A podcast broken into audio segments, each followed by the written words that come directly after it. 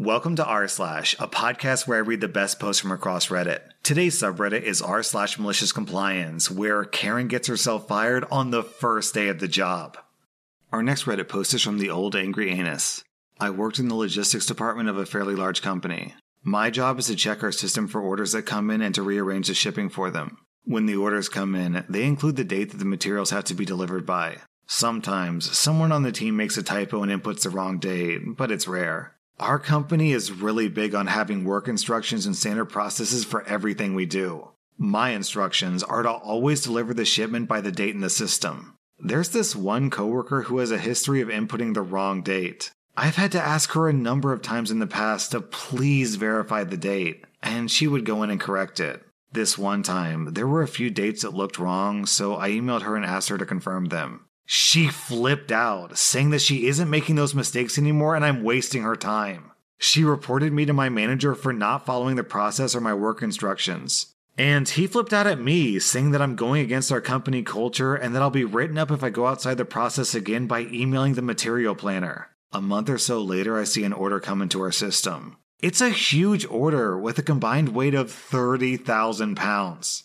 I checked the delivery date and it needs to be delivered in three weeks to Colorado, and it's currently in India. I know what project this is for, and the delivery date definitely isn't right. These materials don't need to be delivered for at least two months due to delays on the build site. The material planner never updated the need date to reflect those delays. So, what do I do? I check the work instructions my boss wrote. And according to my boss's instructions, if an order can't make the delivery date in our system via ocean travel, then it has to go via air. And I sure as hell am not going to email that dumb coworker to ask for verification after what happened last time. So I get in touch with our logistics company, and it's going to cost close to a $100,000 to fly the materials from India. That's $90,000 more expensive than if we had shipped it via ocean. I set everything up, and once everything got loaded onto the plane, I sent that dumb coworker the documentation. Not even two minutes later, she calls me flipping out. I tell her that I plan to deliver the shipment by the date that she requested, and then there's silence. After a long pause, I say, Is there anything else I can help you with? She hangs up and my manager calls, also flipping out. I tell him that I did exactly what he told me to do, and I followed the instructions that he wrote. He told me that I should have known better and that my job was on the line because of this. False. His job and the material planner's job was on the line because of this. I did exactly as I was told, and I was just following the company culture. HR and upper management launches an investigation, and I am cleared of any wrongdoing. I was specifically instructed to not go outside of the work instructions that my manager wrote. The material planner got written up, and my manager got in deep trouble because he forgot to add an approval process for shipments over $15,000 to his wonderful work instructions, like his manager had asked him to. Our next Reddit post is from Packrat. This story happened about two decades ago. Some background my first job was at a fast food chain. I worked hard, and impressed the store manager, and got myself promoted. At the time, I was 17, so I was promoted to team leader with the implication that I would get promoted further when I was older. I was still in high school, so I worked the evening shift from 4 to 12. The evening manager was a good guy who also worked hard, and as a result, he had gotten promoted to a store manager position at a different location. Since they needed a manager and I wasn't old enough, they hired a new manager who I'll call Karen. So Karen is hired and starts shadowing the current night manager learning the ropes. After two weeks, the evening shift manager departs and she takes over. This is where the story really starts. I normally get to the store about 30 minutes early. One of my responsibilities is to make a position chart which tells the workers where they're going to be working that night. I need to hand it off to a manager for approval before posting it. As I arrive, I notice one of our night shift workers is already there. We'll call her Jen. Jen is sitting in the lobby crying and being consoled by the other employees. I always found her to be a bit manic, but she was a nice girl. She had a rough home life, so I didn't hold it against her. I came to find out that she just had a huge fight with her mother, which ended with her getting kicked out. So she was effectively homeless. It was a good reason to be upset. I asked her if she needed the night off, and she said no, she needs the money. I couldn't disagree with her, so I headed off to get started. So, given what I know, I make a position chart and place Karen on the register and Jen on the fryer where she can get help if she can't focus. I walked to the office to hand off the chart to the night manager, and I was surprised that she wasn't there. Normally, he's in the office at least an hour before his shift starts to make sure everything is ready. That's when I remembered that this was going to be Karen's first night alone, and I groan inwardly. This is going to be a trial by fire kind of night. The day manager is there, but there's no sign of Karen. It's now about 10 minutes to the start of the shift, and even the day manager is wondering what's up. I fill in the day manager about Jen, show her the chart, and ask if it looks good. She agrees, and I said that I'll post the chart for now, and Karen can sign it when she gets in. I had just finished posting the position chart when Karen shows up looking frazzled. She heads to the office without saying a word to anyone. Meanwhile, people start getting into position and get ready for the shift. A few minutes later, Karen walks up, pulls my position chart, and replaces it with a new one. Again, she walks off without a word. According to the new position chart, Jen is working the drive through and Karen is working nothing. Her name isn't even on the chart. She has another employee working two positions and the whole shift working effectively one person short. What the F? I head to the office where Karen and the day manager are talking and ask for clarification. I say there must be some kind of mistake. No, that's right. But you're not working in a position, and this other worker is working two positions. Well, how am I supposed to be in charge if I'm working a position? You need to be in a position. You're accounted for in the labor calculations. Well, I have six years of management experience, and I've never needed to fill a position to get the job done. Things are gonna change around here. We do things my way now. Now, she just spent the last two weeks shadowing a manager that walked her through every step of the job. She knows she should be in a position and why. This shouldn't even be a question. She just wants to spend her shift sitting in the office and everyone knows it.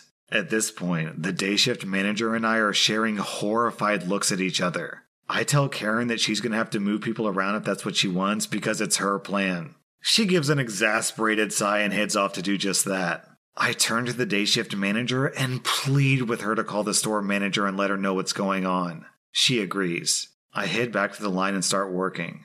A short time later, the day shift manager pulls me aside and says that, according to the store manager, it's Karen's shift, so she's in charge. Karen makes all the decisions. Then the day shift manager left for the night. The store then proceeded to implode in spectacular fashion. Less than one hour in, the employee working two positions is so overwhelmed that orders are taking three times as long to get out. The drive through is backed up with college guys stuck at the window trying to flirt with Jen, who is having none of it and is getting more annoyed by the minute. As the wait gets longer and longer, customers are becoming more and more irritated as they get to the window, and they're taking it out on Jen. Things are starting to get out of hand, and Karen is nowhere to be seen. I go to the office to let her know that we need help, and I find her watching a portable TV. I start to tell her what's going on, and she cuts me off. She tells me to get back on the line, do my job, and stop bothering her. I was about to try to explain when I just thought, you know what? Screw that. Cue malicious compliance. I turned, walked back to the line, and watched the chaos unfold. 30 minutes later, a customer at the drive thru is giving Jen an earful about how long she's been waiting. The customer calls Jen worthless, and Jen goes off. Jen takes the large strawberry milkshake next to her, throws it at the lady, and calls her a fat, ugly grunt. the customer and the inside of her car are covered in pink goo. Everything went so quiet you could hear a pin drop. Then this lady starts screaming.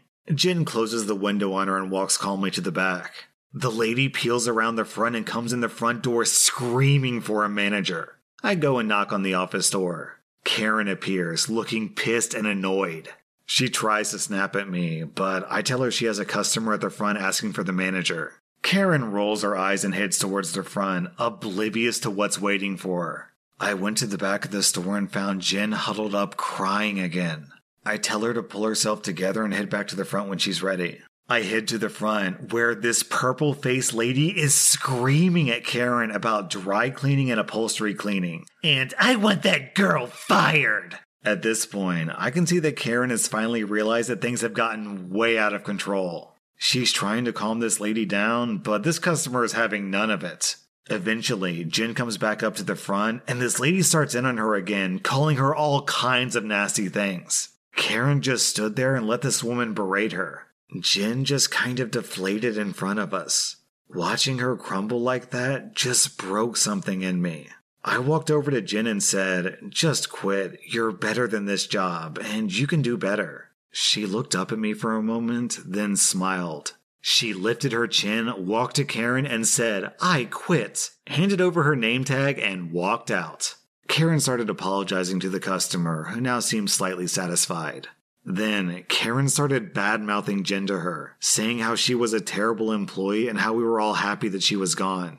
That's when I decided that I was better than that job, too. I looked at Karen and said, The only terrible employee here is you, and I walked out. Two other employees walked out right behind me. We all met with Jen in the parking lot and went to IHOP where we sat and speculated about how Karen was getting along.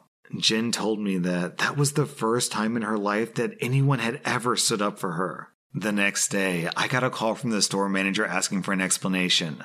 Apparently, Karen had struggled the entire night with service. Afterwards, she had been there most of the night trying to clean and prep for day shift and had done a piss poor job. The story she had told the store manager was that Jen and I had planned everything with the intent of setting her up because we didn't like her and we wanted to see her fail. Karen had basically blamed the entire incident on Jen and I. The store manager told me that she was investigating to get all sides of the story, so I told her my side.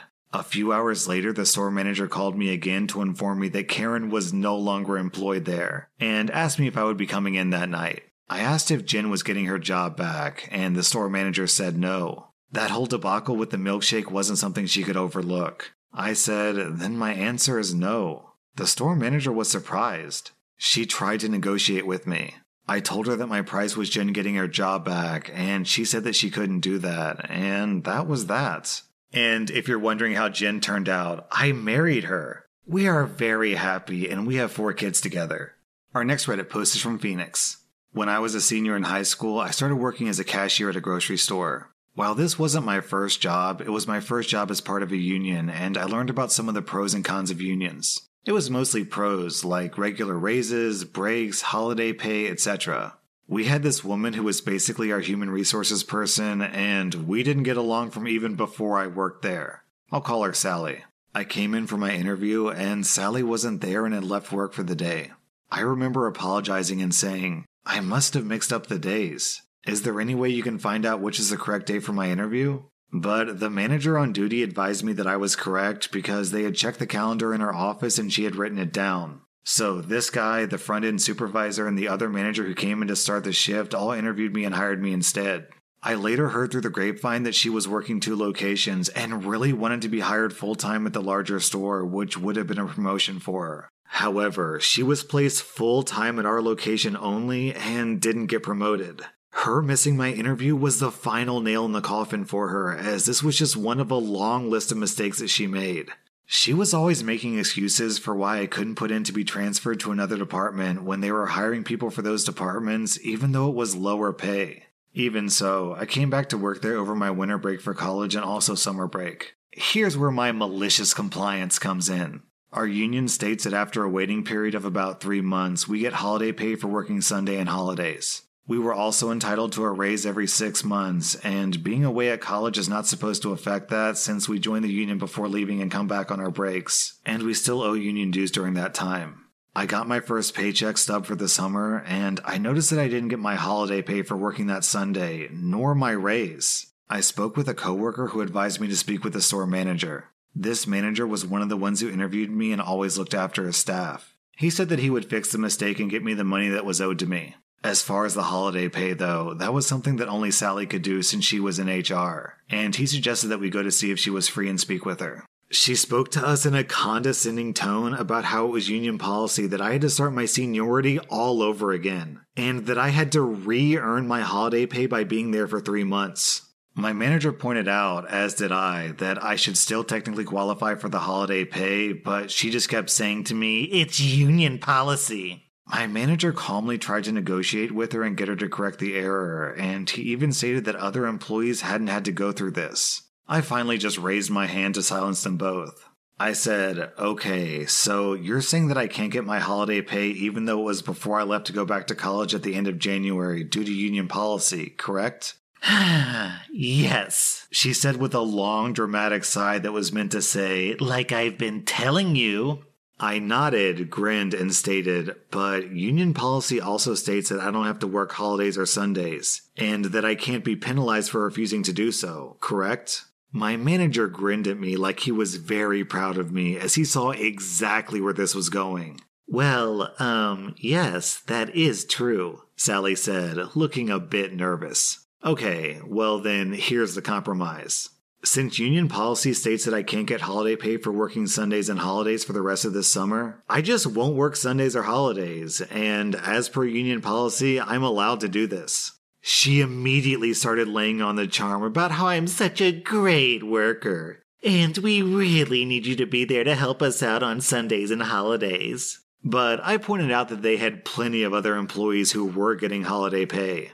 And I would be glad to return to working holidays and Sundays once I got my holiday pay for doing so. My manager commented that we needed to change the schedule and casually mentioned how this was going to be hard because he now had to take me off of next Sunday and Monday because Monday was Memorial Day. And the store would just have to make it work if they couldn't find anyone willing to come in. Once Sally had left for the day, the manager called me up to the office.